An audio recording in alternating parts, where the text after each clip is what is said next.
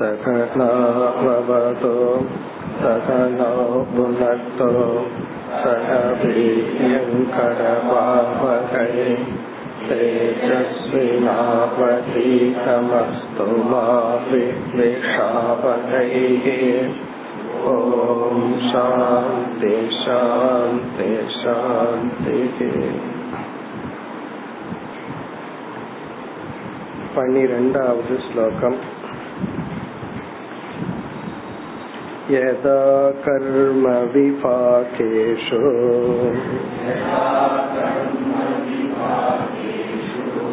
लोकेषु निरयात्मसु।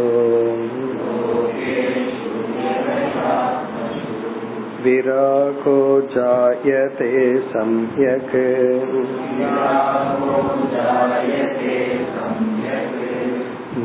न्यस्ताग्निप्रव्रजेत्ततः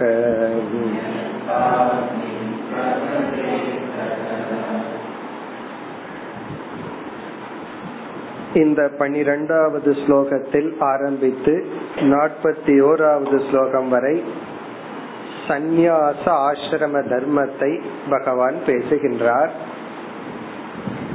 பிரம்மச்சரிய ஆசிரமம் இல்லறத்திற்காக நம்மை தயார் செய்கின்ற ஒரு ஆசிரமம்.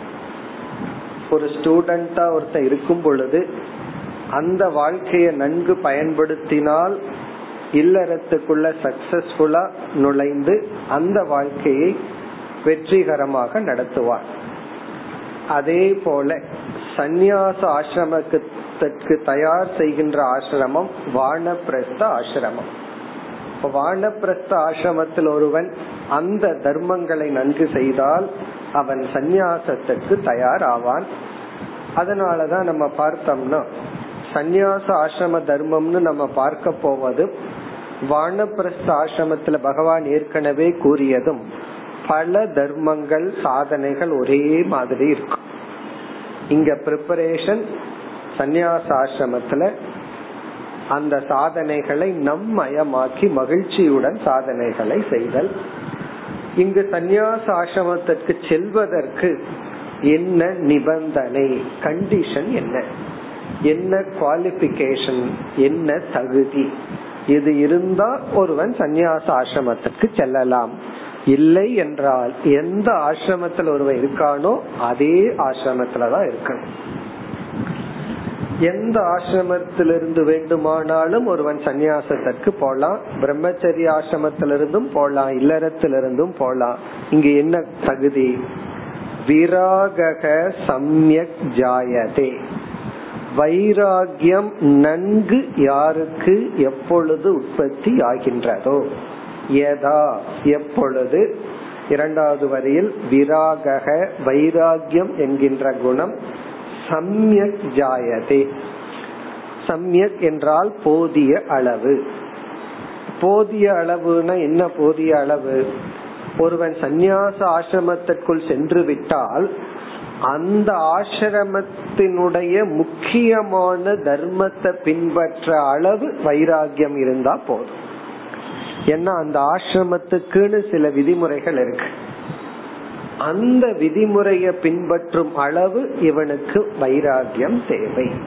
அதுக்கு மேல இருந்தா நல்லதுதான். இந்த கட் ஆஃப் மார்க்னு இருக்கே இது வரைக்கும் மினிமம் இருந்தாகணும். அதுக்கு மேல இருந்தா நல்லதுதான். அதே போல கட் ஆஃப் என்னன்னா சந்நியாசத்திற்கு வைராகியம் எந்த அளவுனா சந்நியாச தர்மங்களை பின்பற்ற அளவு அது என்ன தர்மம்னு நம்ம பார்க்க போறோம். அவைகளை பின்பற்றும் அளவு இவனுக்கு வைராகியம் தேவை. முதல் வரியில எதில் வைராகியம் அத பகவான் கூறினார். கர்ம விபாகேஷு லோகேஷு. லோகேஷு உலகத்தில் நாம் அனுபவிக்கின்ற இந்த உலகத்தில் வைராகியம் குறிப்பாக இன்பத்திலும் இன்பத்தை கொடுக்கின்ற பொருள்கள் இடத்திலும். யாருக்குமே துன்பத்திலும் துன்பத்தை கொடுக்கிற பொருள் இடத்துல வைராக்கியம் வேணும்னு சொல்ல மாட்டோம். பாம்பு தேளு பூரான் இதுல எல்லாம் உனக்கு வைராக்கியம் வேணும்னு சொல்லுவோமா? அதுவும் சொல்லணும். வேற சில நாட்டு ஆளுகிட்ட போய் என்ன அதையும் சாப்பிட்டு இருக்காங்க அப்போ அதுல நம்ம வைராகியமானு சொல்ல மாட்டோம். எது நமக்கு இன்பத்தையும் பாதுகாப்புக்கையும் கொடுக்குமோ அந்த இன்பம் அதை கொடுக்கின்ற பொருள்கள். எப்படிப்பட்ட லோகம்? கர்ம விபாகேஷு. கர்ம விபாகம் என்றால் நம்முடைய கர்ம பலனாக வந்த விபாகம்னா பரிணாமம் பலன். நம்ம நமக்கு எதுல வைராகியம் வேண்டும் என்றால் நாம சந்திக்கின்ற பொருள்கள் மனிதர்கள் வாய்ப்புகள் அதுலதான். நம்ம சந்திக்காத ஒரு உலகம் சந்திக்காத மனிதன் சந்திக்காத ஒரு இன்பம் கேள்விப்படல பார்க்கல. அதுல நமக்கு வைராகியம் வேண்டாம். அவசியம் இல்லை. அதுல பற்றும் கிடையாது வைராகியம் இல்லை. ஒரு பற்று தெரிஞ்ச பொருள்ல தான் வரும். அது காது வழியா கேட்டு தெரிஞ்சதா இருக்கலாம் நேர்ல பார்த்ததா இருக்கலாம். இங்க கர்ம விபாகேஷ்னா உன்னுடைய கர்ம பலனாக வந்த இந்த லோகத்தில். இனி மேலும் ஒரு சொல்லால பகவான் அந்த லோகத்தை வர்ணிக்கின்றார். நிறையாத்மசு நிறையாத்மசுன துக்க சொரூபமான இந்த உலகத்தில். மேலோட்டமா தற்காலிகமா அந்த உலகம் நமக்கு இன்பத்தை பிராமிஸ் பண்ணுது. ஆனா உண்மையிலேயே நிறையாத்மசு லோகேஷு. நம்மை அடிமைப்படுத்தி நமக்கு துயரத்தை கொடுக்கின்ற இந்த உலகத்தில் வைராகியம் யதா ஜாயதே. எப்பொழுது வைராகியம் தோன்றுகிறதோ. உபனிஷத்துல எத் அகரேவ விரஜே தத் தத் அகரேவ எந்த க்ஷணத்துல உனக்கு வைராகியம் வருதோ அந்த க்ஷணத்திலேயே நீ வந்து எந்த இடத்திலிருந்து வேண்டுமானாலும் சென்று விடலாம். இனி அடுத்த பகுதி இதுவரை சென்ற வகுப்புல பார்த்தோம். அக்னிகி பிரவரஜே ததக. ததக என்றால் அந்த ஆசிரமத்தில் இருந்து இந்த இடத்துல எந்த ஆசிரமத்துல நம்ம இருக்கிறோமோ அந்த ஆசிரமத்தில் இருந்து ததக நெஸ்த அக்னிகி பிரவ்ரஜே. பிரவ்ரஜேத்னா சந்நியாசத்தை ஏற்றுக்கொள்ள வேண்டும். இவன் சந்நியாச ஆசிரமத்தை எடுத்து கொள்ளலாம். எப்படின்னா நெஸ்த அக்னிகி அக்னியை துறந்து.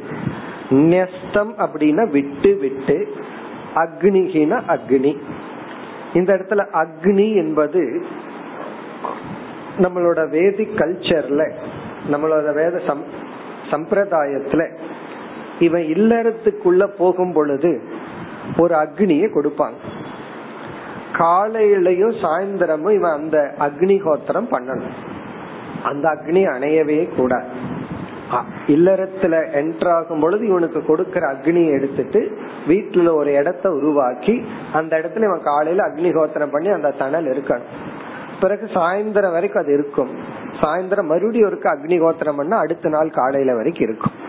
இந்த அக்னி இரண்டே இரண்டு சூழ்நிலையில தான் அணைக்கப்படலாம்.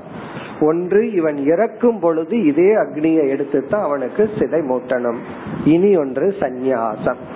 இந்த சந்நியாசம் எடுத்துக்கொள்ளும் பொழுது அக்னிகி அந்த அக்னியை துறந்து இவன் அந்த அக்னிக்கு அது ஒரு ரிச்சுவலோட அந்த அக்னிய வந்து இவன் துறந்து விட்டு சந்நியாசத்தை எடுத்து கொள்ளலாம் இதத்தான் ஆறாவது அத்தியாயத்திலையும் பகவான் கூறினார் ந நிரக்னிகி நிரக்னி வந்து சன்னியாசி அல்லன்னு ஒரு இடத்துல ஒரு கான்டெக்ட்ல பேசினார். இப்ப நெஸ்த அக்னிகினா அக்னியை துறந்து அப்படின்னா வைதிக கர்மங்களை எல்லாம் துறந்து லௌகிக கடமைகளையும் வைதிக கடமைகளையும் துறந்து. நெஸ்ட் அக்னி வந்து கடமைகளை துறந்துன்னு புரிந்து கொள்ள வேண்டும். என்னென்ன கடமைகள் அந்த ஆசிரமத்துக்கு இருக்கோ அந்த அனைத்து கடமைகளையும் விட்டுவிட்டு இவன் சந்நியாச ஆசிரமத்தை எடுத்து கொள்ளலாம். இனி இந்த ஸ்லோகத்துல பகவான் தகுதியை சொல்லிட்டார். யாருக்கு சந்நியாசத்துக்கு தகுதி? யாருக்கு வைராகியம் இருக்கோ அவர்களுக்கு தகுதி. ரொம்ப ஒரு இன்செக்யூரிட்டி இருக்கு. ஃபுட்டு வந்து இந்த மாதிரி தான் ஓணும். காலையில எழுந்த உடனே இப்ப ரோட்ல எங்க பார்த்தாலும் கும்பகோணம் டிகிரி காஃபின்னு வேற போட்டிருக்கான் காலையில எழுந்த உடனே நான் டிகிரி காஃபி குடிக்கணும். இப்படி எல்லாம் ஒரு நிபந்தனை இருந்ததுன்னு வச்சுக்குவோமே. அப்ப நமக்கு வந்து சந்நியாசத்திற்கு தகுதி இல்லை. இப்ப சந்நியாசம்னு சொன்னா உணவு இருப்பிடம் அப்புறம் பாதுகாப்பு இன்மை இந்த மாதிரி எல்லாம் இல்லாம ஒரு வைராகியம் இருந்தா தான் சந்நியாசம்ங்கிற ஆசிரமத்தை என்ஜாய் பண்ணலாம். இல்லைன்னா அந்த ஆசிரமமே ஒரு டார்ச்சர் ஆயிரும்.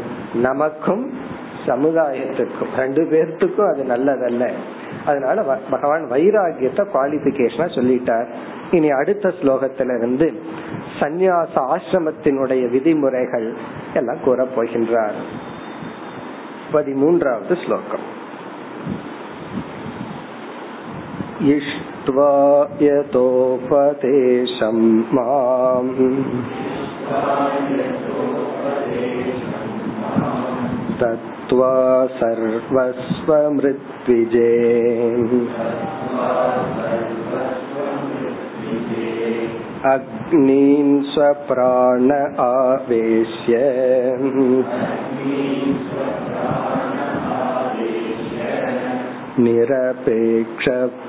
परिव्रजे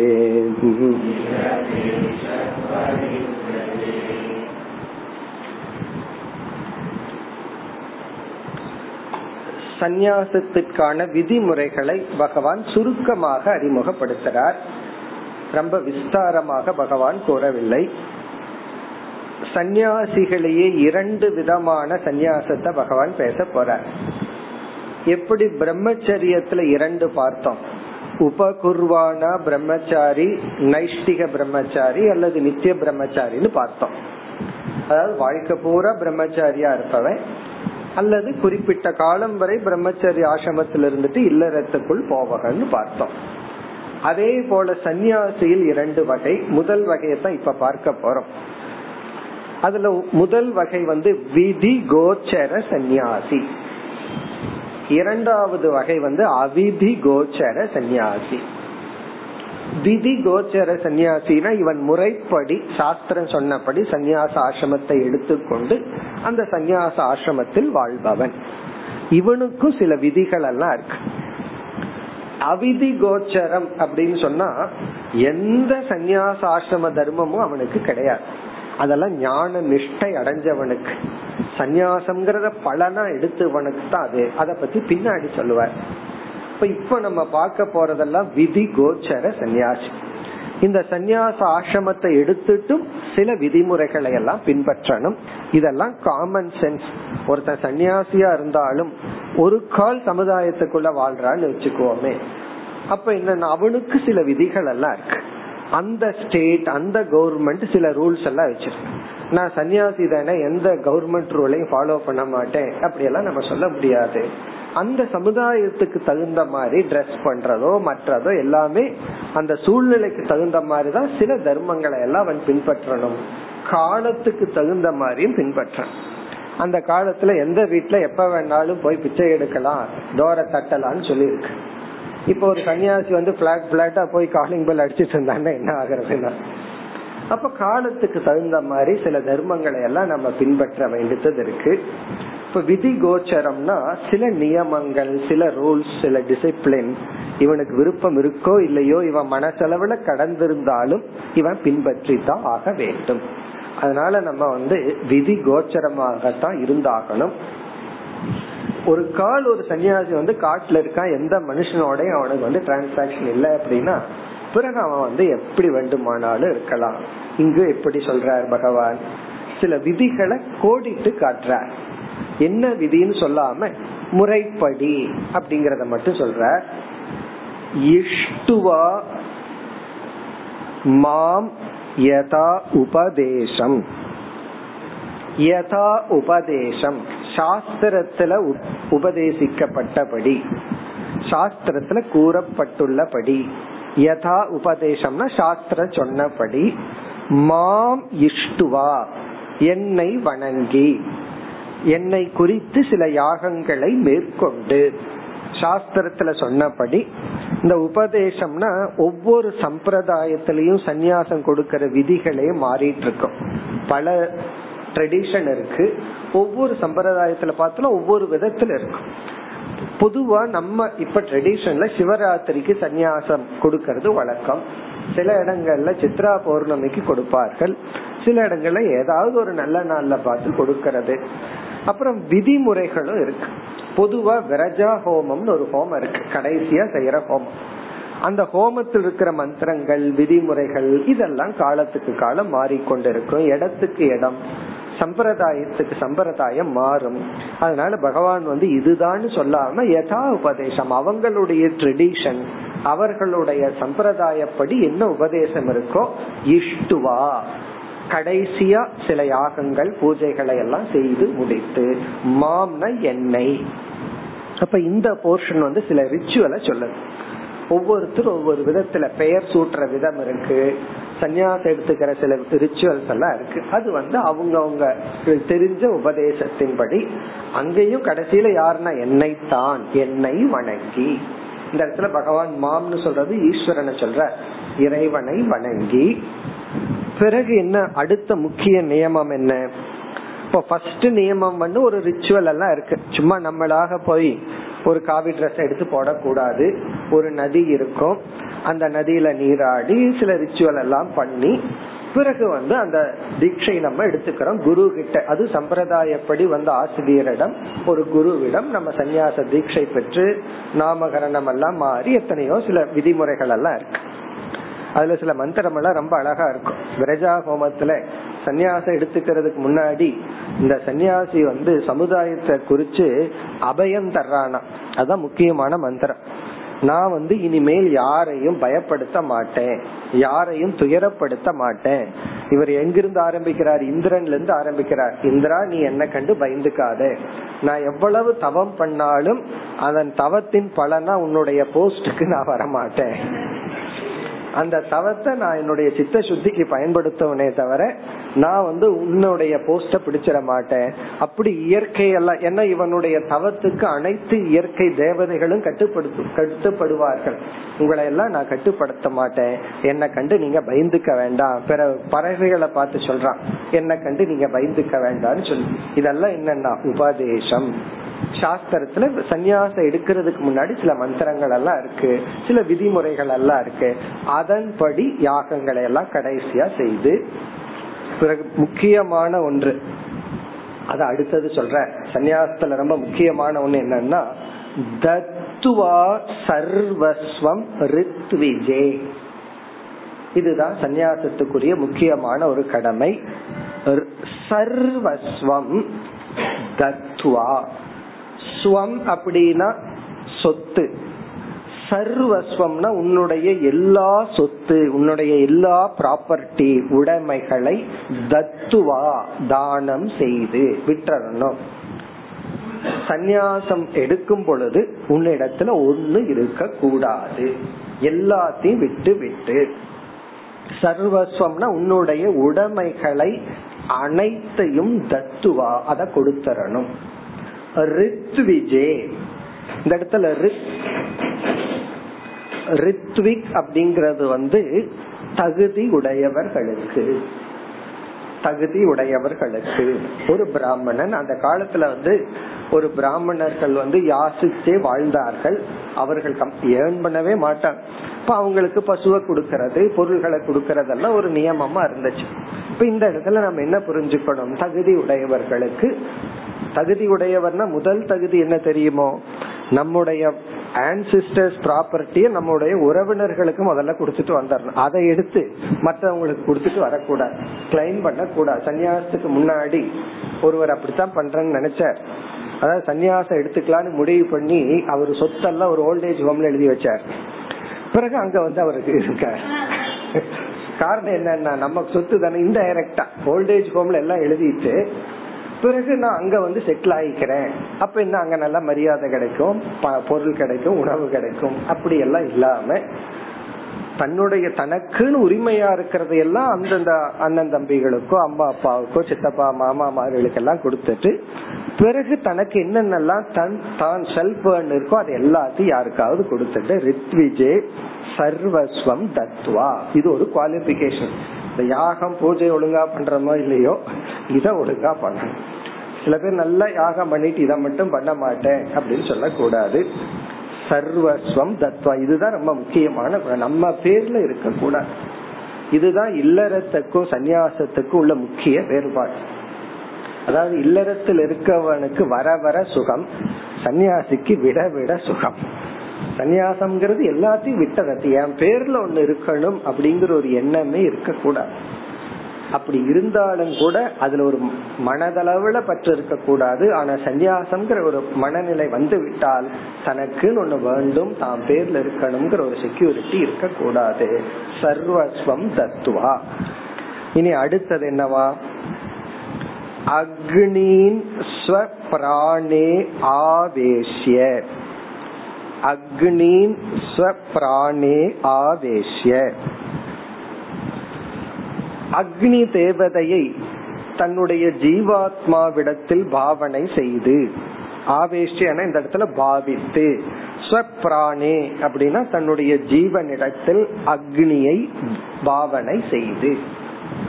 இதனுடைய பொருள் என்னவென்றால் இந்த சந்நியாசம் எடுக்கிற பீரியட்ல சந்நியாசம் எடுத்ததற்கு பிறகு இவன் இறந்ததற்கு சமம். இறந்ததுக்கு அப்புறம் இப்ப ஒருத்தன் ஏற்கனவே இறந்தாச்சு. இறந்ததற்கு பிறகு அவன் வந்து யார்? அவன் ஒரு மனுஷனே கிடையாது. மறுபடியும் அவன் எப்படி சாக முடியும்? அதனால இவன் சந்நியாசம் எடுக்கும் பொழுது இவனுக்கே இவன் பிண்டத்தை போட்டு போட்டுக்கொள்ள வேண்டும் ஆத்ம பிண்டம் அப்படின்னு சொல்ற தனக்கு தானே பிண்டம் போட்டுக்கிற ஏன்னா இவன் இறந்ததுக்கு பிறகு இவன் சன்னியாசியா இருக்கும் போதே இறந்தாச்சு. அதற்கு பிறகு இவனுக்கு ஈமை கிரியைகள் செய்வதற்கோ அல்லது பிண்டம் போடுறதற்கோ யாரும் கிடையாது. ஏன்னா சந்நியாசத்துல பணத்தோடு உறவுகளையும் சேர்ந்து துறக்கின்றான். இந்த சர்வஸ்வம்ங்கிற இடத்துல பணம் மட்டுமல்ல ரிலேஷன்ஷிப் இவன் துறக்கிறான். இப்ப இவனுக்கு வந்து அம்மா அப்பா அண்ணன் தங்கை யாரும் கிடையாது. இப்ப உறவையும் திறந்துறதுனால இவனுக்கு யார் எந்த உரிமையில யார் வந்து பிண்டம் எல்லாம் போட முடியும்? ஆகவே ஆத்ம பிண்டம் இவனுக்கே இவன் பிண்டம் போட்டுக்கிறான். அப்போ இந்த இடத்துல அக்னின் அப்படின்னா அந்த மரண தேவதையை மிருத்யு தேவதையை ஸ்வப்ராணின அந்த ஜீவாத்மாவினிடத்தில் ஆவேசியனா ஆவாகனம் செய்து. இது ஒரு பார்ட் ஆஃப் ரிச்சுவல் தான். அதாவது இவன் சன்னியாசம் எடுக்கும் பொழுது யம தர்மராஜா வந்து தன்னிடத்திலிருந்து வந்துட்டதாக இவன் பாவித்து அப்படின்னா தான் இறந்தவனுக்கு சமமாகி. அதனாலதான் உயிரோடு இருக்கின்ற சில சன்னியாசிகள் சில என்ன எல்லா சன்னியாசிகளுடைய போட்டோவுக்கு நம்ம மாலை போடலாம். போடணும். ஆனா வந்து இல்லறத்தில் இருக்கிறவங்களுக்கு போடக்கூடாது. வீட்டுல இருக்கிறவங்களுக்கு மாலை போட்டோம் அப்படின்னு என்ன அர்த்தம்னா ஆள் போயாச்சுன்னு அர்த்தம். ஆனா சன்னியாசிக்கு போடலாம். காரணம் என்ன? அவர்கள் இறந்தவர்கள். இப்ப அந்த ஆசிரமத்துமே நமக்கு வந்து நற்கதிய கொடுக்கும் அப்படின்னா அந்த ஆசிரம தர்மங்கள் இவைகள் எல்லாம் இப்ப அக்னின் அப்படின்னா அந்த அக்னி தேவதையை மரண தேவதையை ஸ்வப்ராணே தன்னுடைய பிராணனின் ஆவேசியன பாவனை செய்து தான் ஆவாகனம் செய்து அதாவது மிருத்யு தேவதைய தான் ஆவாகனம் செய்து. பிறகு என்ன? நிரபேட்சக எதையும் எதிர்பார்க்காதவன் ஆக எந்த எக்ஸ்பெக்டேஷனும் இல்லாம எந்த எதிர்பார்ப்பும் அற்றவன் ஆக அதாவது வந்து சில பேர் பகவத்கீதை போன்றதெல்லாம் படிக்கிறது புரிஞ்சுக்கிறதுக்கு அல்ல. புண்ணியம் கிடைக்கும் அப்படின்னாலும் படிக்கிறது. அப்போ புண்ணியம் அப்படிங்கறது ஏதாவது ஒரு நல்ல காரியம் பண்ணா உடனே புண்ணியம் கிடைக்கும். யாராவது ஒருத்தர் ஹெல்ப் பண்ணோம் அப்படின்னா உடனே அவங்க சந்தோஷப்படுறாங்க. ஒருத்தர் சந்தோஷப்படுறத பார்த்து நம்ம மனசு சந்தோஷம் அடையிற மாதிரி மனசை வளர்த்திட்டோம்னா அதுக்கு மேல நமக்கு ஒண்ணும் வேண்டாம். ஆனா உடனே ஏதாவது புண்ணியம் கிடைக்கும். இவ்வளவு நம்ம பண்றோமே. அப்படி ஒரு எண்ணம். அதே போல பல பேர்த்துக்கு இந்த சந்நியாச ஆசிரமம் உயர்ந்தது மேலானதுங்கிற எண்ணம் இருக்கிறதுனால இந்த ஆசிரமத்துக்கு போனாவே புண்ணியம் கிடைச்சிடும் அப்படிங்கிற ஒரு எண்ணம் எல்லாம் இருக்கும். அதெல்லாம் இல்லாமல் நிரபேட்சகனா எந்த அதிர்ஷ்ட பலனையும் எதிர்பார்க்காமல். இந்த சன்னியாச ஆசிரமத்துக்கு போனா எனக்கு புண்ணியம் கிடைக்கும். சன்னியாச ஆசிரமத்துல வந்து இறந்தா சொர்க்கலோகம் பிரம்மலோகத்துக்கெல்லாம் போலாம். இப்படி எல்லாம் கற்பனை பண்ணாம அல்லது சன்னியாச ஆசிரமத்துக்கு போன இகலோகத்துல வேளா வேலைக்கு சாப்பாடு கிடைக்கும். அப்படியும் எதிர்பார்க்காமல். அது சில இடங்களுக்கெல்லாம் போயிட்டா ஈவன் திருவண்ணாமலைக்கே போனா சன்னியாச ட்ரெஸ்ல போனா சாப்பாடு கிடைச்சிடும் ஆகவே இருக்க இடம் கிடைக்கும். குறிப்பா நார்த் இந்தியாவுக்கு போனோம் அப்படின்னா ஏதாவது ஆசிரமத்துக்கு போனோம்னா சாப்பாடு போட்டு கையில காசை கொடுத்து அனுப்புவார்கள். அப்ப என்னன்னா இந்த ஆசிரமமே நமக்கு தேவையான செக்யூரிட்டி இதெல்லாம் கிடைச்சிருதே. அப்படிங்கறதெல்லாம் எதிர்பார்க்காமல். நிரபேட்சகன்னா எதையும் யாரிடத்திலும் எதிர்பார்க்காமல். இகலோக பலனை எதிர்பார்க்காம இறந்ததுக்கு அப்புறம் இதனால நல்ல லோகம் கிடைக்கும் புண்ணியம் கிடைக்கும்னு அதையும் எதிர்பார்க்காமல். இகலோக பலனையும் எதிர்பார்க்க கூடாது. அது மீறி அது வந்துச்சு அப்படின்னா அதை எப்படி ஹேண்டில் பண்ணணுங்கிறது வேற விஷயம். ஆனால் எதிர்பார்க்க கூடாது. பிறகு என்ன பண்ணணுமா? பரிவிரஜேத். பரிவிரஜேத்னா சந்நியாசி ஆக வேண்டும். இப்போ முறைப்படி சில யாகங்கள் பூஜைகளை பண்ணி அப்படின்னா முறையான ஒருவரிடம் சந்நியாச தீட்சை எடுத்துக்கொண்டு அதற்கு பிறகு நம்ம சொத்தை எல்லாம் நம்ம மேல இருக்கிற ப்ராப்பர்ட்டி எல்லாத்தையும் தானம் பண்ணிட்டு யாருக்கு கொடுக்கணுமோ அவங்களுக்கு கொடுத்துட்டு மாத்தி கொடுத்துடக்கூடாது. யாருக்கு எதை கொடுக்கணுமோ அதை கொடுத்துட்டு பிறகு வந்து மரணத்தை அடைந்தவனாக பாவனை செய்து கடைசியா இவனுக்கு இவனே பிண்டத்தை போட்டுட்டு எதையும் எதிர்பார்க்காமல் இவன் சந்நியாச வாழ்க்கையை மேற்கொள்ள வேண்டும். இதெல்லாம் குவாலிபிகேஷன் முதல்ல சொல்லிட்டார். ஒரே ஒரு வார்த்தை தான். இதெல்லாம் ஈஸியா நடந்துடும் இதெல்லாம் சந்தோஷமா பண்ணலாம். எப்பொழுதுனா வைராகியம் இருந்தால். இல்லைன்னா இதை ஒண்ணுமே பண்ண முடியாது. சர்வஸ்வம். எப்படி நம்ம பணத்தை மத்தவங்களுக்கு கொடுக்க முடியும்? வைராகியம் இருந்தா தான் இதெல்லாம் பண்ண முடியும். குறிப்பா ப்ராப்பர்ட்டி மூவபிள் இம்மூவபிள் பிளஸ் வந்து உறவுகள். அது எல்லாத்தையும் நாம் துறக்க வேண்டும். இனி அடுத்த ஸ்லோகத்துல இந்த சந்நியாசம் கொஞ்சம் கஷ்டம் அப்படின்னு பகவான் சொல்ற இது வந்து அவ்வளவு சுலபமா வரக்கூடியதல்ல. இதுல ஒரு கடினம் இருக்கு. தடைகள் இருக்கின்றது என்று கூறுகின்றார். பதினான்காவது ஸ்லோகம் विप्रस्य वै सन्न्यसतः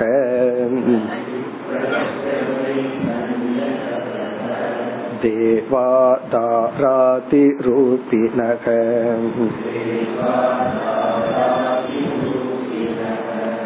विघ्नान् कुर्वन्त्ययं ह्यस्मान्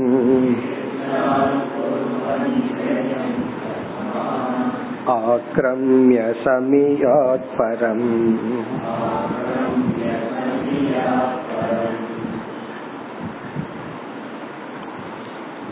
ஸ்ரேயாம்சி பகு விக்னானி அப்படிங்கறது சாஸ்திரத்துல பிரசித்தமான ஒரு வாக்கியம் ஸ்ரேயாம்சி என்றால் நன்மைக்கு நல்லதற்கு பகு விக்னானினா பல தடைகள். பகுனா பல விக்னம்னா தடைகள். நம்ம நல்லது ஒண்ணு ஆரம்பிச்சோம்னா தான் அதுக்கு வந்து தடைகள் பல. தீயத ஆரம்பிச்சு பாருங்க. எவ்வளவு குயிக்கா தடை இல்லாம நம்மளால செய்ய முடியும். நல்லத ஆரம்பிச்சோம்னா தடை. ஒரு சத்சங்க ஆரம்பிங்க தடை வரும். ஒரு கிளப் ஆரம்பிங்க தடையே வராது. அப்போ நல்லதுக்கு தான் தடை வரும். அதனாலதான் நல்லது பண்ணும்போது விக்னேஸ்வரரை வணங்கி பண்றது. ஏன்னா நல்லது காரியம் பண்றோம். விக்னத்துக்கெல்லாம் தலைவனா இருப்பவர் விக்னேஸ்வரர். அப்படின்னு என்ன அர்த்தம்? விக்னத்துக்கு தலைவர்னா விக்னங்களை நீக்க தலைவனாக இருப்பார் ஒரு மங்களகரமான ஒரு காரியத்தை ஆரம்பிக்கிறோம்னு சொல்லி அவரை வணங்கி தடப்படாம இருக்கணும். இப்ப இந்த ஸ்லோகத்தின் சாராம்சம் நீ வந்து இல்லறத்துல இருக்கிற வரைக்கும் எல்லா தேவர்களும் உன்னிடத்துல அந்யோன்யமா இருப்பாங்களாம். நீ சந்நியாசத்துக்கு போக ஆரம்பிச்சீன்னா தேவர்களே பகைவர்கள் ஆயிடுவாங்களாம். தேவர்களே உனக்கு வந்து தடை செய்வார்கள் உனக்கு கஷ்டத்தை கொடுப்பார்கள். அப்ப வந்து அந்த கஷ்டத்தை எல்லாம் தாண்டி நீ வந்து போராடித்தான் இந்த வாழ்க்கைக்கு வர முடியும். அவ்வளவு சுலபமானது அல்ல இப்ப தேவர்களே உன்னை பார்த்து பொறாமப்பட்டு உனக்கு வந்து கஷ்டத்தை கொடுப்பார்கள். இந்த தேவர்கள்ங்கிறத நம்ம பல கோணங்களை பார்க்கலாம். இப்ப நம்ம இந்திரியங்கள் எல்லாம் இருக்கு. இந்த இந்திரியங்களை எல்லாம் அது அதனுடைய விருப்பத்துக்கு விட்டுட்டே இருக்கிறோம்னு வச்சுக்குவோமே அது பேசாம சந்தோஷமா இருந்துட்டு இருக்கும். எப்ப நம்ம தடை சொல்றோமோ அப்ப அந்த இந்திரியம் பல மடங்கு வேகமா நம்ம இடத்துல செயல்பட ஆரம்பிக்கும். இப்ப டெய்லி சாப்பிட்டே இருக்கும் ஒண்ணுமே தெரியாது. ஒரு நாள் சாப்பிட மாட்டேன்னு சொல்லி பாருங்க. உடனே அந்த நாக்கு எவ்வளவு நீளம்னு நமக்கு அப்பதான் தெரியும். அது எவ்வளவு தூரம் மைண்ட் ஆக்குப்பை பண்ணது மைண்ட எவ்வளவு டிஸ்டர்ப் பண்ணது அந்த ஆசை இருக்கே அது அப்ப வந்து பல மடங்காக வெளிப்படும். அதே போல எல்லாத்தையும் பார்த்துட்டு இருக்கிறோம். ஒருவர் வந்து ஒரு முடிவு பண்ணார் எனக்கு இந்த விரதம் இந்த இது நடந்ததுன்னா நான் இந்த சீரியல் பார்க்க மாட்டேன் அப்படின்னு சொல்லி. உடனே இதை நான் பார்க்க மாட்டேன்னு முடிவு பண்ணி பாருங்க அந்த நேரத்துல என்ன ஆயிருக்குமோ இவரே ஒரு டைரக்டர் ஆயிருவார் அத பாக்கலீனா சில பேர் அன்னைக்கு வரலீனா பல கற்பனையோட வருவார்கள். என்ன எல்லாம் ஆயிருக்கும் அப்படின்னு சொல்லி. இப்ப எந்த ஒரு இன்பத்துக்கு தடை சொல்றமோ அந்த இந்திரியம் வந்து ஏக்கத்தை அடைஞ்சு பல மடங்கு நமக்குள்ள ஆசை இவைகளால ஃப்ரஸ்ட்ரேஷன் இதையெல்லாம் கிரியேட் பண்ணும். சந்நியாசம்னு வரும்போது இவன் ஐந்து புலன்களில் வழி வழியாக கிடைக்கிற இன்பத்திற்கு தடை விதிக்கிறான். அப்ப அந்த புலன்கள் எல்லாம் இனிமேல் நமக்கு கிடைக்காதுன்னு சொல்லி அது சும்மா இருக்காதா இவனை? இவனை கஷ்டப்படுத்துமா? அப்படி தேவர்கள் வந்து இவனை கஷ்டப்படுத்துவார்கள். தேவர்கள்ங்கிறது இந்த இடத்துல இந்திரியங்கள். இந்த இந்திரியங்கள் எல்லாம் வந்து இவனை கஷ்டப்படுத்தும்.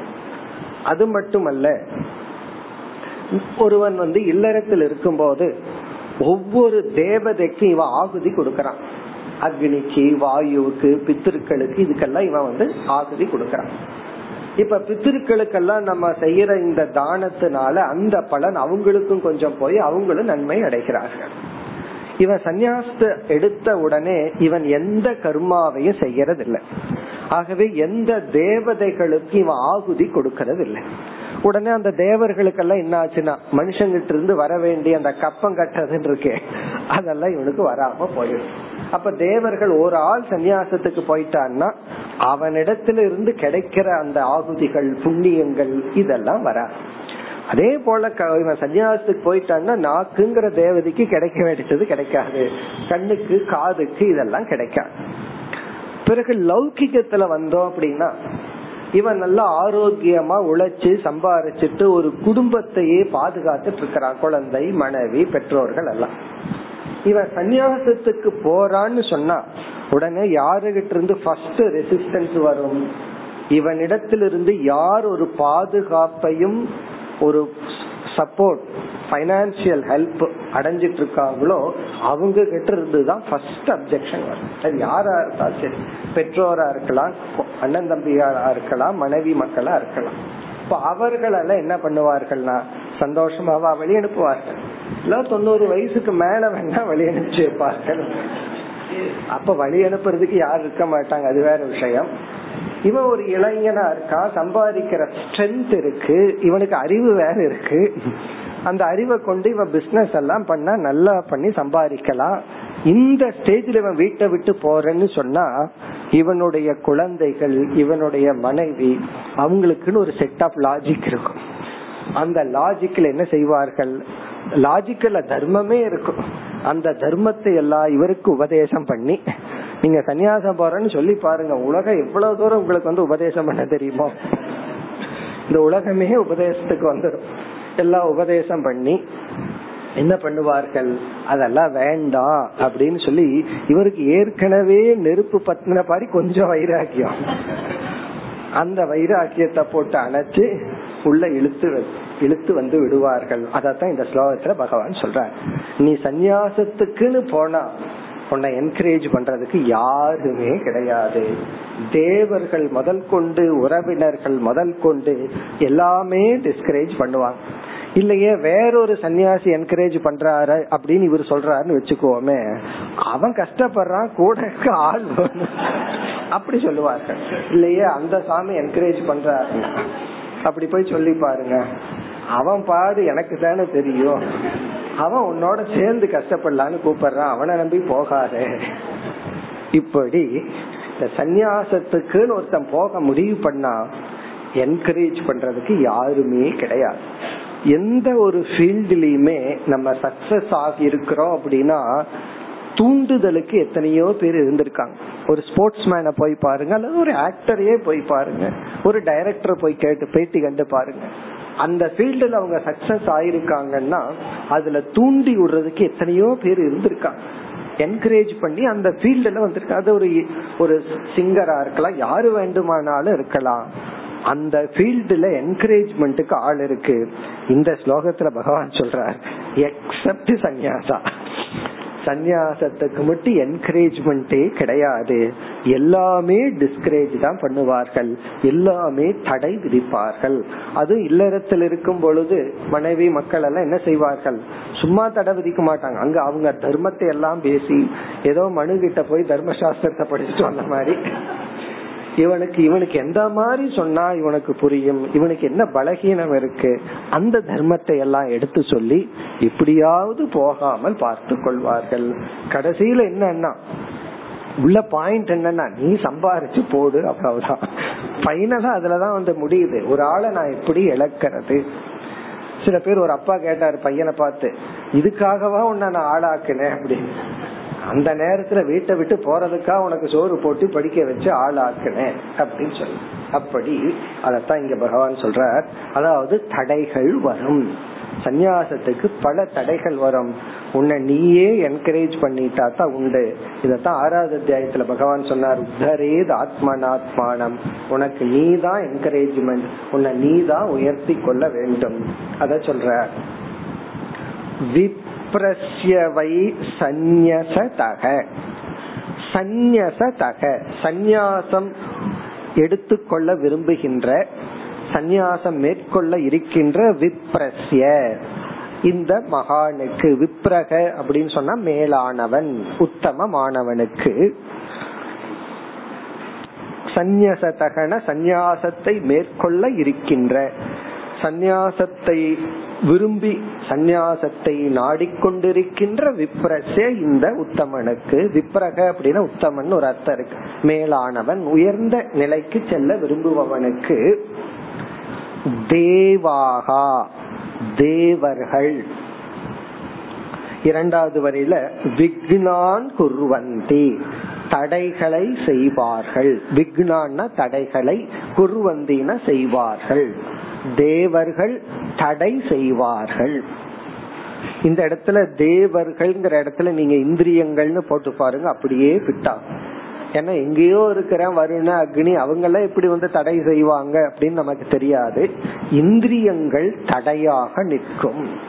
இப்ப சன்னியாசம் எடுத்துக்கலாமா அப்படின்னு நினைச்ச உடனே அடுத்தது என்ன? நாக்கு வந்து நிக்கும். உனக்கு காலையில ஆறு மணிக்கு யாரு காஃபி கொடுப்பா? அப்படின்னு நாக்கு வந்து நிக்கும். உன்னுடைய திங்ஸ் எல்லாம் யாரு துவைச்சு போடுவா?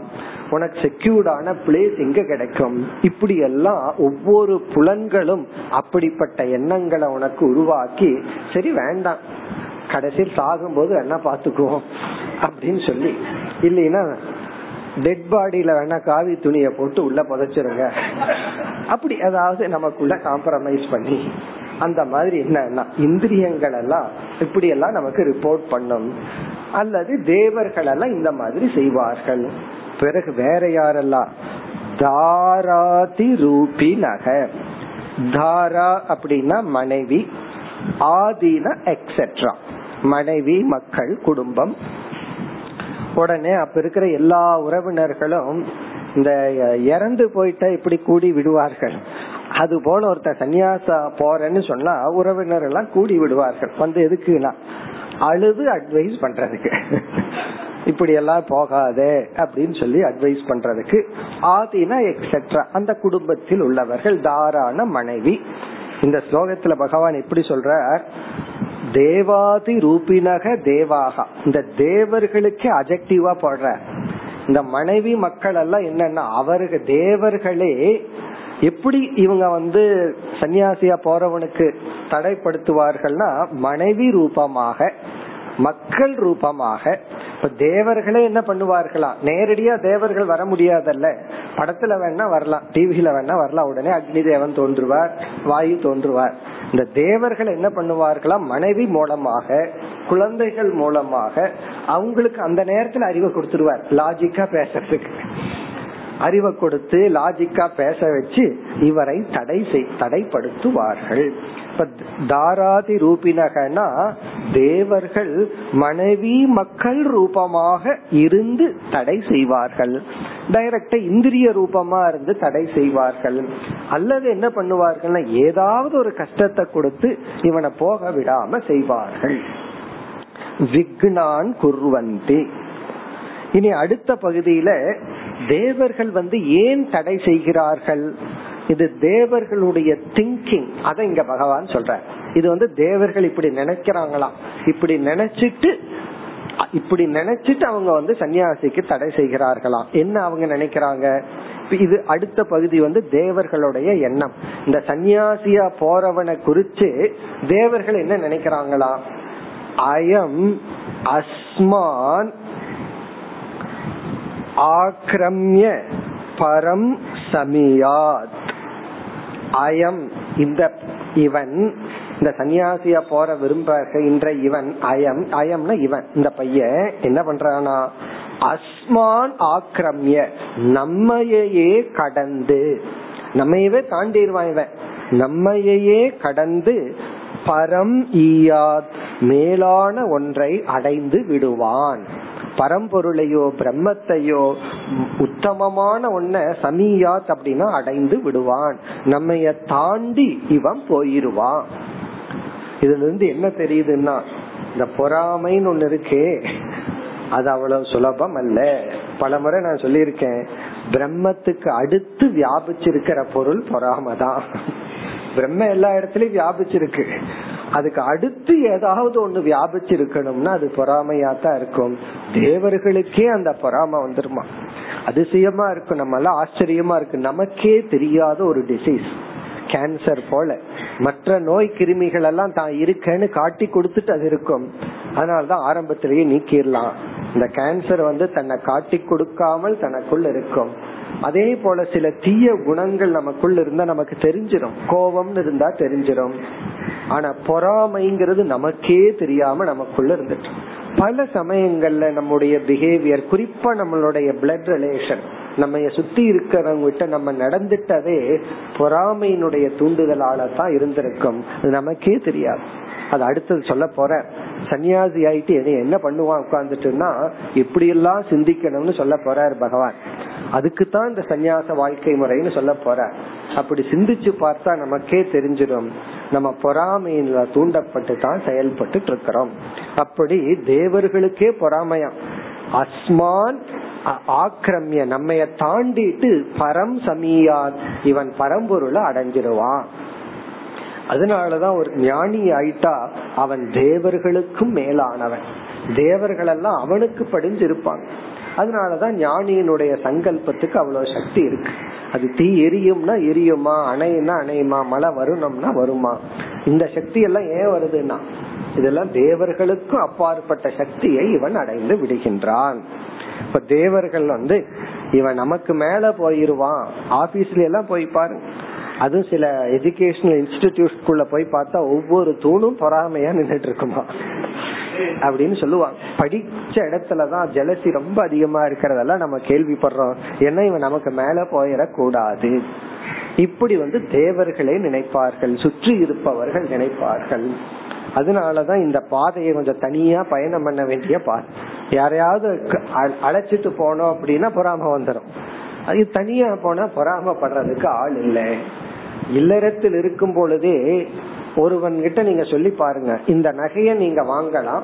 யாருகிட்டையும் காட்டக்கூடாதுன்னு சொன்னா அவங்க வாங்க வாங்கலாம்.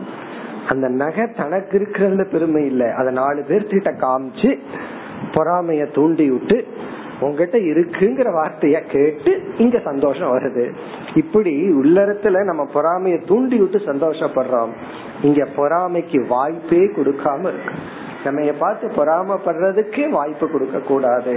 இதுல இருந்து என்ன தெரியுதுன்னா ஒருத்தன் நல்ல நிலைக்கு போனா தீயதுக்கு போனா அட்வைஸ் பண்ணா பரவாயில்ல நல்லதுக்கு போனா ஏன் அட்வைஸ் பண்றாங்கன்னா அதுவும் பொறாமையினாலதான்.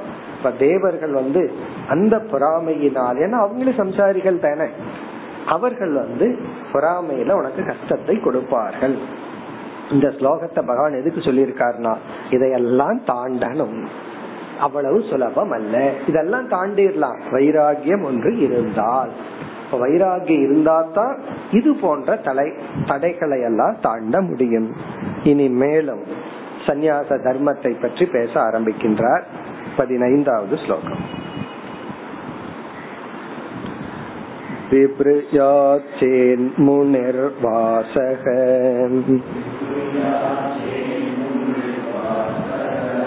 बिभृयाचेन्मुनिर्वासः कौपीनाचातनं परम्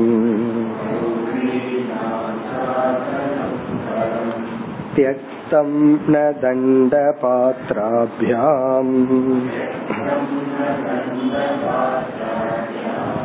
अन्यत् किञ्चिदनापति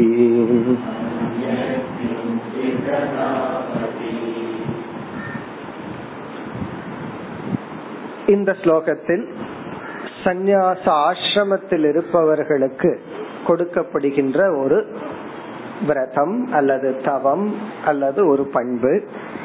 இது வந்து ஏற்கனவே வானப்பிரஸ்தாசிரமத்துல சொன்னதுதான். அதனால இந்த வேல்யூ வந்து வானப்பிரஸ்தாசிரமத்துல ஒரு ட்ரைனிங் எடுத்துக்குவோம்.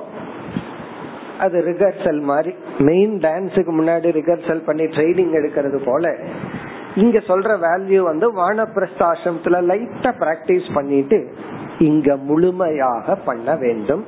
இங்க சொல்ற வேல்யூ வந்து அபரிக்கிரக அபரிக்கிரக அதாவது தேவைக்கு மேல பொருள்களை வைத்து கொள்ளாமல் இருத்தல். பரிகிரகம்னா தேவையானதெல்லாம் நம்ம வச்சுக்கிறது.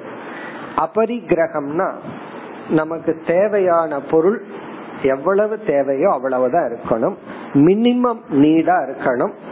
எக்ஸ்ட்ரா எதுவும் இருக்க கூடாது தேவைக்கு மேல பொருள்களை உடைமைகளை சேர்த்தி கொள்ள கூடாது அப்படி சேர்த்திட்டோம் அப்படின்னா அவைகளை மெயின்டைன் பண்றதுக்கே நம்ம எஃபர்ட் போயிடும் நம்மளுடைய காலம் குறிப்பா சன்னியாசி கிட்ட பணம் கிடையாது மெயின்டைன் பண்றதுக்கு.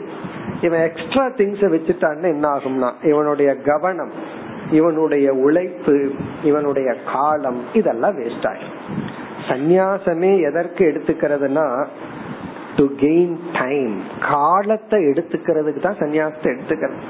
இவருக்கு ஏற்கனவே போர் அடிக்கிறங்கிற ஒரு சன்னியாசி ஆயிட்டாருல என்ன ஆகுதுன்னா ரொம்ப பேர் என்ன நினைக்கிறாங்க சன்னியாசின்னா நேரம் இல்லாத ஃபுல் டைம் அவருக்கு இருக்கும் வேலை இல்லாதவர் ஃப்ரீ அப்படின்னு நினைக்கிறாங்க.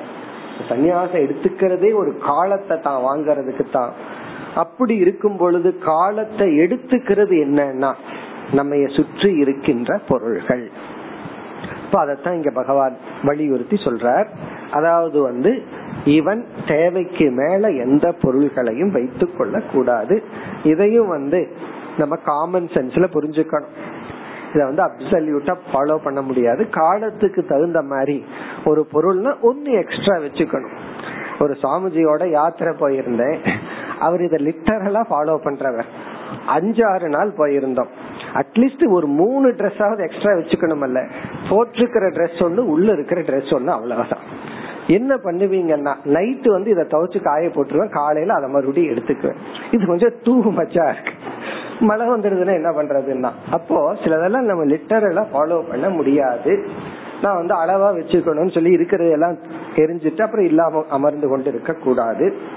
இதனுடைய தாற்பயம் என்ன அப்படின்னா எதை கொடுத்தாலும் ஃப்ரீ அப்படின்னா வாங்கி வச்சுக்கிற புத்தி நமக்கு இருக்கு.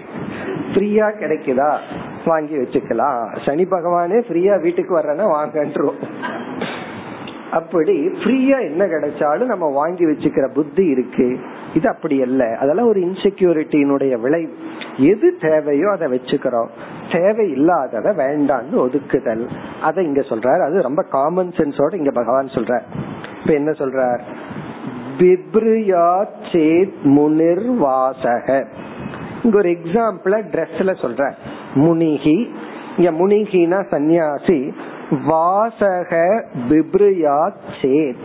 அவன் ஆடை அணியுகின்ற பொழுது அவனுக்கு ஆடை தேவைப்படும் பொழுது கௌபீன ஆச்சாதனம் பரம். பரம்னா முக்கியமாக அவன் கௌபீனத்தை மட்டும் அணிய வேண்டும். அப்படின்னு என்ன அர்த்தம்னா அந்த அளவுக்கு அதாவது டெக்கரேஷன் இருக்கக்கூடாது அழகுபடுத்துறதுக்கு நம்ம ஆடைய பயன்படுத்த கூடாது அந்த வெர்க்கம் அப்படிங்கிற உணர்வை பகவான் படைச்சிருக்க.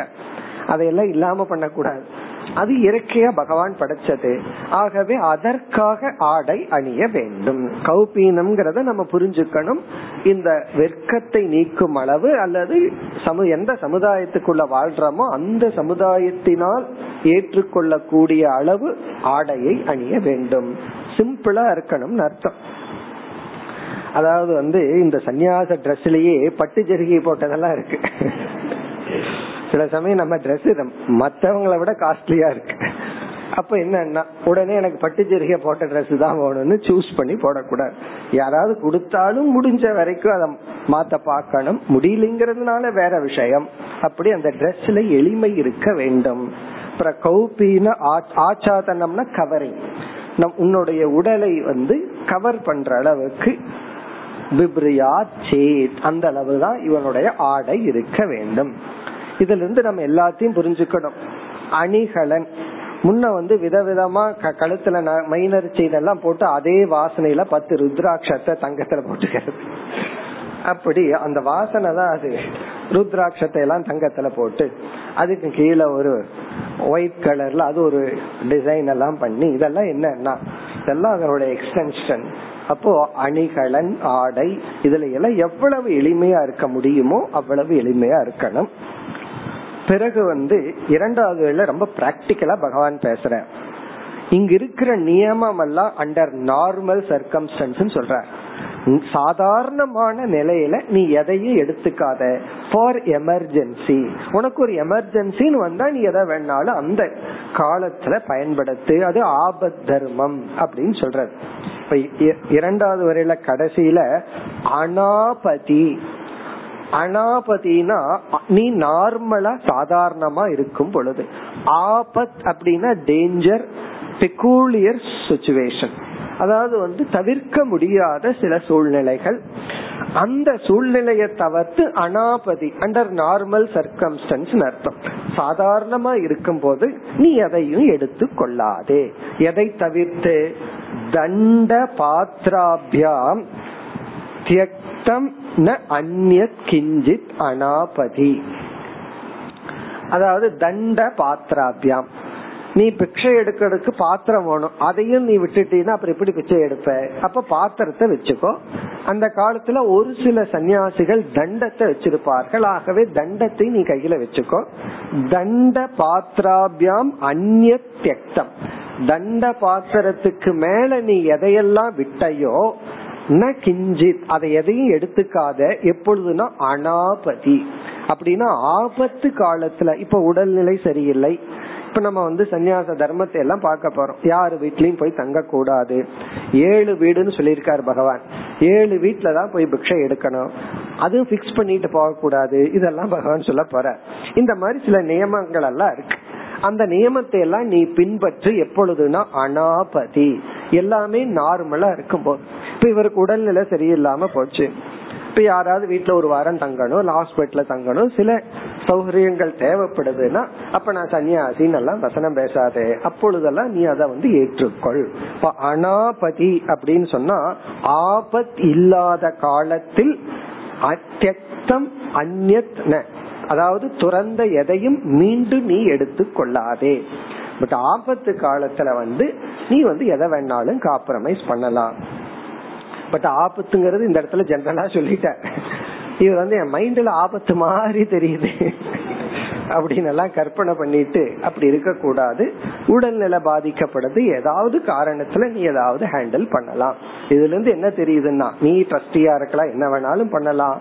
பணம் உங்ககிட்ட வரலாம் ஹேண்டில் பண்ணலாம் எப்பொழுதுனா அந்த காலத்துக்கு தகுந்த மாதிரி ஆனா மனதுல நீ புரிந்து கொள் எதற்கும் நீ உரியவன் அல்ல எதற்கும் உனக்கு எந்த உரிமையும் உடமையும் இல்லை இனி அடுத்த ஸ்லோகத்தில் மேலும் சில பண்புகள் பதினாறு दृष्टिपूतं न्यसेत्पादम्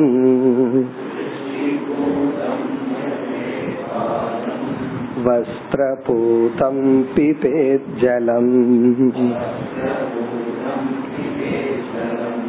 सत्यपूतां वदेत्वाचम्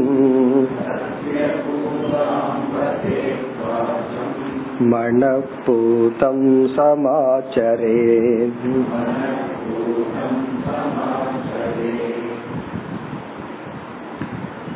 மிக அழகான ஒரு முக்கியமான ஸ்லோகம் இந்த முழு ஸ்லோகத்தையே ஞாபகம் வச்சுக்கிட்டா நல்லது. ஏதாவது மனப்பாடம் பண்ணணும்னா இதை மனப்பாடம் பண்ணி வச்சுக்கணும். மிக அழகான ஸ்லோகம். இதுல நான்கு வேல்யூவ பகவான் சொல்ற மிக அழகான பண்புகள்.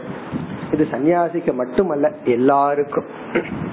ஆகவே இத வந்து சந்நியாச தர்மம்னு எடுத்துக்காம மனுஷ தர்மம்னு எடுத்துக்கலாம். எல்லா மனிதர்களாலும் பின்பற்ற வேண்டிய ஒரு நான்கு பண்புகளை பகவான் சொல்ற எல்லாத்துக்கும் பொதுவானது. இந்த நான்கு பண்பு என்னன்னு பார்த்துட்டு அடுத்த வகுப்புல நம்ம விளக்கம் பார்ப்போம். முதல் பண்பு வந்து அலர்ட்னஸ் கவனமாக இருத்தல் மைண்ட்ஃபுல்னஸ் அலர்ட்னஸ் எச்சரிக்கையாக இருத்தல். அவேர்னஸோட பண்றது. எதை பண்ணினாலும் கவனமா இன்வால்மெண்டோட முழுமையா பண்ணணும். அலர்ட்டா பண்ணணும். இதத்தான் ஜென் புத்திசத்துல எடுத்துட்டு ஹைலைட் பண்ணிருக்காங்க மைண்ட்ஃபுல்னஸ் டீ குடிக்கிற ஒருத்தன் டீ குடிக்கிறத பார்த்தே அவன் ஞானியா இல்லையான்னு சொல்லிடலாமா? அந்த டீ குடிச்சாலும் டீய அவன் மைண்டோட குடிக்கணும். நமக்கு வந்து குடிச்சதுக்கு அப்புறம் தான் தெரியுது சில பேர் ஊத்திட்டே இருப்பான் உள்ள இருக்காரு யார்கிட்டயோ பேசிட்டு குடிச்சிட்டே இருப்பாரு கடைசியில வெறும் கப்ப குடிச்சிட்டு இருப்பார். அதுதான் பண்றமான கூட தெரியாது. அந்த மைண்ட்ஃபுல்னஸ் இல்லாம இருக்காரு ஃபர்ஸ்ட் வேல்யூ வந்து நீ எதை பண்ணினாலும் கவனமா இன்வால்மெண்டோட அவேர்னஸோட பண்ணணும். ஃபர்ஸ்ட் வேல்யூ இரண்டாவது வேல்யூ வந்து ஷரீர ஆரோக்கியம் ஆகார சுத்தி. நீ சாப்பிடுற உணவு வந்து தூய்மையா இருக்கணும். இரண்டாவது வேல்யூ இதெல்லாம் விளக்க நம்ம அடுத்த வகுப்புல பார்ப்போம். மூன்றாவது வேல்யூ வாக் சுத்தி. உன்னுடைய வாக் தூய்மையானதா சுத்தமா இருக்கணும். வாக் சுத்தி. ஃபர்ஸ்ட் வந்து அலர்ட்னஸ் அவதானம். செகண்ட் வந்து ஆரோக்கியம். சரீர ஆரோக்கியம். மூன்றாவது வாக் தபக. நான்காவது மனசுத்தி. மன தூய்மை தர்மா தர்ம விவேகம். மன தூய்மை இப்ப வாக் தூய்மை மன தூய்மை சரீர ஆரோக்கியம் அலர்ட்னஸ் அலர்ட்னஸ் ஜீவிதமே. நம்ம வாழ்க்கையே ஒவ்வொரு ஸ்டெப்பு கவனமா இருக்கணும். நீ வைக்கிற ஒவ்வொரு பாதையும் கவனமா இருக்கணும். இந்த ஸ்லோகமே ஒரு பயிற்சிக்கா பகவான் சொல்லியிருக்காரு. பார்த்தோம்னா திருஷ்டி பூதம் நெசே பாதம். பாதம்னா உன்னுடைய கால்கள். திருஷ்டி பூதம்னா பூதம்னா சோதிக்கப்பட்டு கவனிக்கப்பட்டு பக்குவப்படுத்தப்பட்டு. அதாவது நல்லா பார்த்துட்டு காலவையே டிரான்ஸ்லேஷன் அதான். நெசேத்னா காலவை பாதத்தை வெயி பார்த்ததுக்கு பிறகு. திருஷ்டி பூதம்னா பார்த்து காலவையே இந்த பார்த்து காலவைன்னு சொல்ற அதேதான் இது. திருஷ்டி பூதம்னா பார்க்கப்பட்ட அதாவது உன்னுடைய பாதம் கண்களினால் பார்க்கப்பட்ட பிறகுதான் அங்க வைக்கப்பட வேண்டும். அதே போல வஸ்திர பூதம் பிபே ஜலம். தூய்மையாக்கப்பட்ட நீரை நீ உட்கொள்ள வேண்டும். இது ஆகார சுத்தி. பிறகு அடுத்தது வந்து சத்திய பூதாம் வதேத் வாச்சம் உண்மை என்ற உண்மையினால் தூய்மையாக்கப்பட்டு உன்னிடத்திலிருந்து சொற்கள் வர வேண்டும். மனப்பூதம் சமாச்சரே மனப்பூதம் சமாச்சரேஸ்னா இங்க வந்து மன சுத்தியை குறிக்கின்றது இந்த ஒவ்வொரு பகுதியினுடைய விளக்கத்தை நாம் பிறகு பார்ப்போம் ஓம் பூர்ணமத பூர்ணமிதம் பூர்ணாத் பூர்ணமுதச்சதே पूर्णस्य पूर्णमादाय पूर्णमेवावशिष्यते ॐ शान्ति शान्ति शान्तिः